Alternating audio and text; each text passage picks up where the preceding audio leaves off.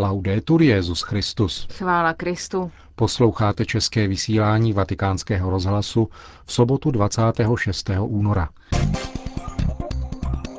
Benedikt XVI. Na setkání se členy Papežské akademie pro život řekl, že je třeba věnovat větší pozornost nezřídka zatemněnému svědomí otců, kteří ponechávají těhotné ženy samotné. O pořádané pouti na beatifikaci Jana Pavla II. Do Říma informovalo tiskové středisko České biskupské konference. Pořadem vás provázejí Milan Glázer a Markéta Šindelářová. Zprávy Vatikánského rozhlasu. Vatikán. Benedikt XVI. Dnes přijal členy Papežské akademie pro život na závěr jejich výročního plenárního zasedání. Mezi 250 členy této papežské akademie jsou 3 zástupci z České republiky. Na letošním zasedání, které otevřel nově jmenovaný předseda španělský biskup Ignacio Carrasco de Paula, se projednávala 2 témata. Otázka postinterupčního syndromu a problematika biologických bank pupečních šňůr, užívaných k získávání kmenových buněk pro vědecké bádání. K oběma tématům se ve své promluvě vyjádřil Benedikt XVI. Větší pozornost přitom věnoval tématu postinterupčního syndromu, tedy vážného psychického zranění, které se často vyskytuje u žen, které podstoupily interrupci na vlastní žádost. Tento syndrom, poznamenal papež, prozrazuje nepotlačitelný hlas mravního svědomí a těžkého zranění, které člověk utrpí, jakmile se svým jednáním odchýlí od vrozeného povolání k dobru lidské bytosti. V této souvislosti by bylo užitečné zaostřit pozornost také na nezřídka zatemněné svědomí otců dětí, kteří ponechávají těhotné ženy o samotě. Mravní svědomí, jak učí katechismus katolické církve, je soud rozumu, kterým lidská osoba poznává mravní hodnotu konkrétního činu, který se chystá vykonat, který právě koná, a nebo vykonala. Je totiž úkolem mravního svědomí rozlišovat dobro od zla v různých existenciálních situacích, aby se na základě tohoto soudu mohl člověk svobodně orientovat k dobru. Těm, kdo by chtěli popírat existenci mravního svědomí člověka, pokračoval Benedikt XVI., a redukovat jeho hlas na výsledek externí podmíněnosti nebo čistě emotivní jev, je zapotřebí připomenout, že mravní kvalita lidského jednání není zevnější či volitelnou hodnotou, není ani nárokem křesťanů či věřících, nýbrž je vlastní každé lidské bytosti. Ze svědomí celý člověk, rozumem, emotivitou i vůlí, uskutečňuje své povolání k dobru, takže volba dobra nebo zla v konkrétních situacích hluboce poznamenává lidskou osobu v každém výrazu jejího bytí. Pokud člověk jedná v rozporu s pokyny vlastního svědomí, utrpí zranění celá jeho bytost. Nicméně i tehdy, kdy člověk odmítne pravdu a dobro, kterému stvořitel nabízí, Bůh jej neopouští, nýbrž prostřednictvím hlasu svědomí jej nadále hledá a promlouvá k němu, aby uznal svůj omyl a otevřel se božímu milosrdenství, jež je schopno uzdravit jakékoliv zranění. Zejména lékaři, poznamenal Benedikt XVI., se nemohou vyhnout vážnému úkolu bránit před mylným svědomím mnoho žen, které si myslí, že v interrupci naleznou řešení rodinných, ekonomických a sociálních těžkostí nebo zdravotních problémů svého dítěte. Zvláště v této posledně jmenované situaci je žena často přesvědčována, někdy i samotnými lékaři, že interrupce představuje nejenom mravně dovolený, ale dokonce terapeuticky nezbytný úkon, aby předešla utrpení dítěte či rodiny a zbytečně nezatěžovala společnost. Na kulturním pozadí, jež je charakterizováno zatemněním smyslu života a ve kterém došlo ke značnému oslabení všeobecného vnímání mravní závažnosti interrupce a dalších forem útoků na lidský život, je po lékařích vyžadována nemalá statečnost, mají-li nadále tvrdit, že interrupce neřeší nic, nýbrž zabíjí dítě, poškozuje ženu, zaslepuje svědomí otce dítěte a často ničí rodinný život. Stejný úkol však podle Benedikta XVI. Náleží nejenom lékařům a zdravotníkům, ale celé společnosti, která se má zasazovat za obranu lidského života. Svatý otec poukázal také na nezbytnost pokračovat v poskytování odborné pomoci na rovině psychologické i duchovní všem ženám, které podstoupily interrupci, jak se to ostatně již děje na mnoha úrovních křesťanského společenství. Citoval v této souvislosti také chápavá slova církevního učitelského úřadu z encykliky Jana Pavla II. Evangelium Vitae. Vatikán. Zákon o rouhání nesmí porušovat lidská práva.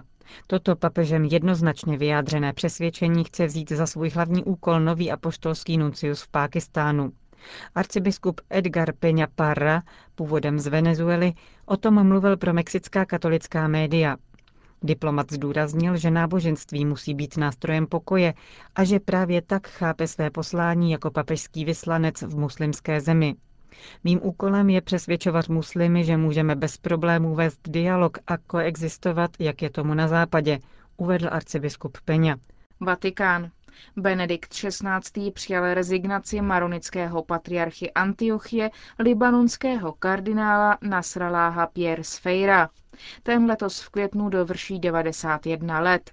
Svatý otec mu při té příležitosti adresoval list, ve kterém připomíná 60 let jeho kněžské služby plné věrnosti a lásky ke Kristu a téměř 50 let služby biskupa, z toho 25 let v čele maronické církve. Služby, kterou vykonával nadšeně a poslušně, podle Marijina příkladu, k větší slávě Boží a pro dobro bratří. Začal jste vznešenou službu maronického patriarchy Antiochie, píše papež, v době válečné vřavy, která Libanon zbrodila krví na mnoho let. S vroucí touhou po míru ve vaší zemi jste vedl tuto církev a cestoval po světě, abyste dodával útěchu vašemu lidu, který byl donucen emigrovat. Nakonec, uzavírá papež svůj dopis, se mír vrátil a i když je křehký, stále trvá. Kardinál Sfeir byl v roce 1980 také členem Komise pro revizi kanonického práva. Nějakou dobu byl také duchovním poradcem maltéských rytířů, hlavou synody maronické církve a předsedou Rady východních katolických patriarchů. Účastnil se 3 generálních zasedání biskupského synodu a kardinálem ho jmenoval Jan Pavel II. v roce 1994. Násilí, kterým se v arabských zemích odpovídá na požadavek politických změn, pouze situaci dál komplikuje, varuje tiskový mluvčí Svatého stolce. Událostem v severní Africe věnoval páter Federico Lombardi svůj pravidelný nedělní fejeton. Násilí, jehož jsme svědky, zejména v Libyi, vyvolává kromě bolesti obětí a národa také obavy o výsledek celého procesu, říká vatikánský mluvčí. V mnoha zemích nepochybně dnes dochází k velké revoluci, v níž pozorovatelé s jistou nadějí chtějí vidět jaro arabského světa. Západní společnost přiznává, že je do značné míry zaskočena.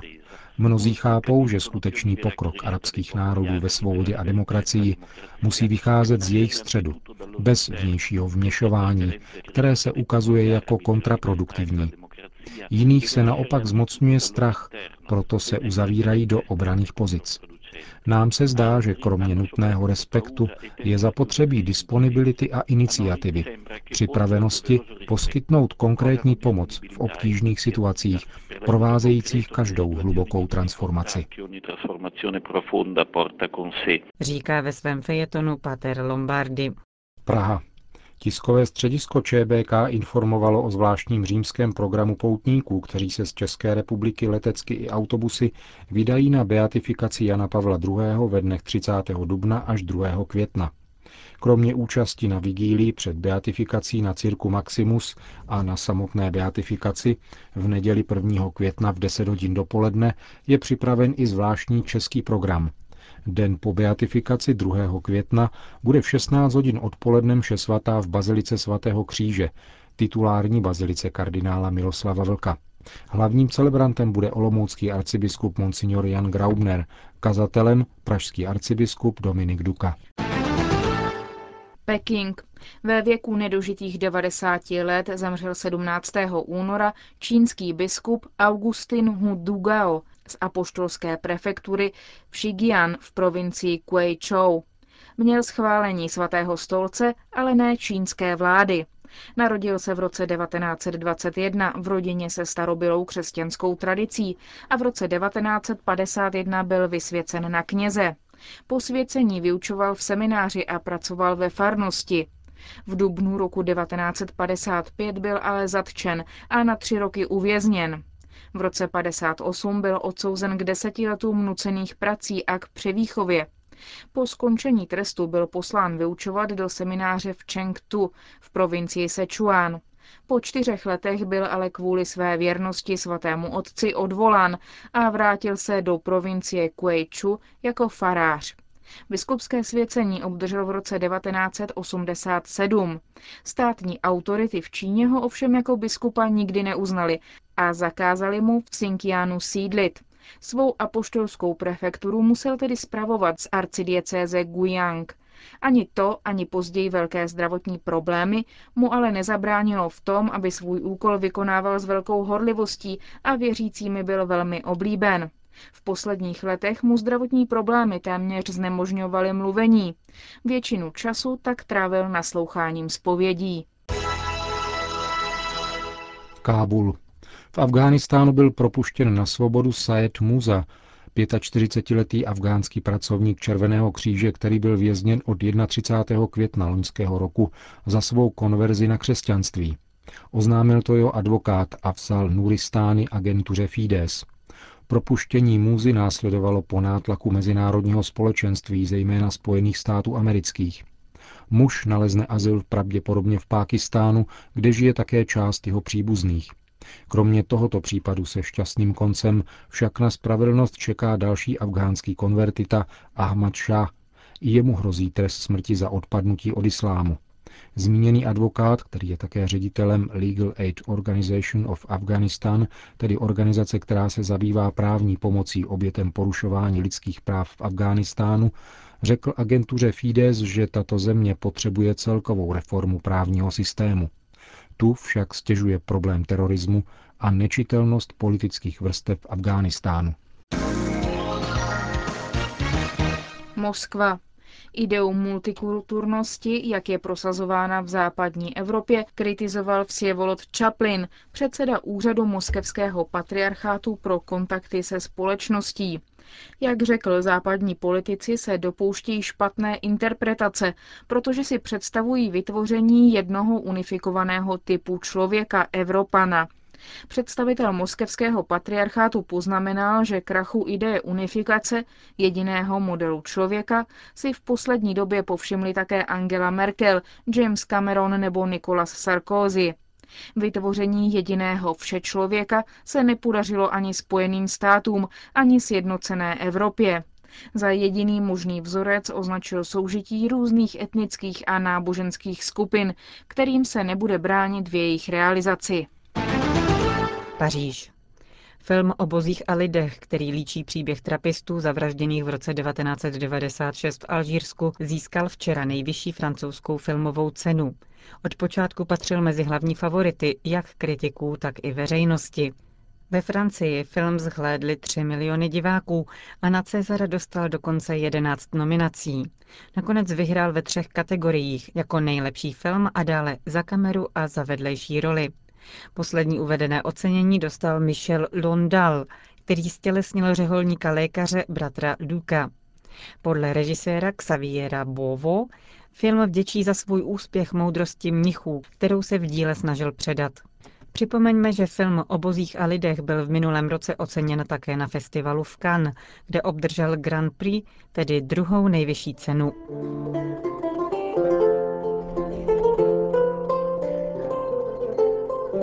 Končíme české vysílání Vatikánského rozhlasu. Chvála Kristu. Laudetur Jesus Christus.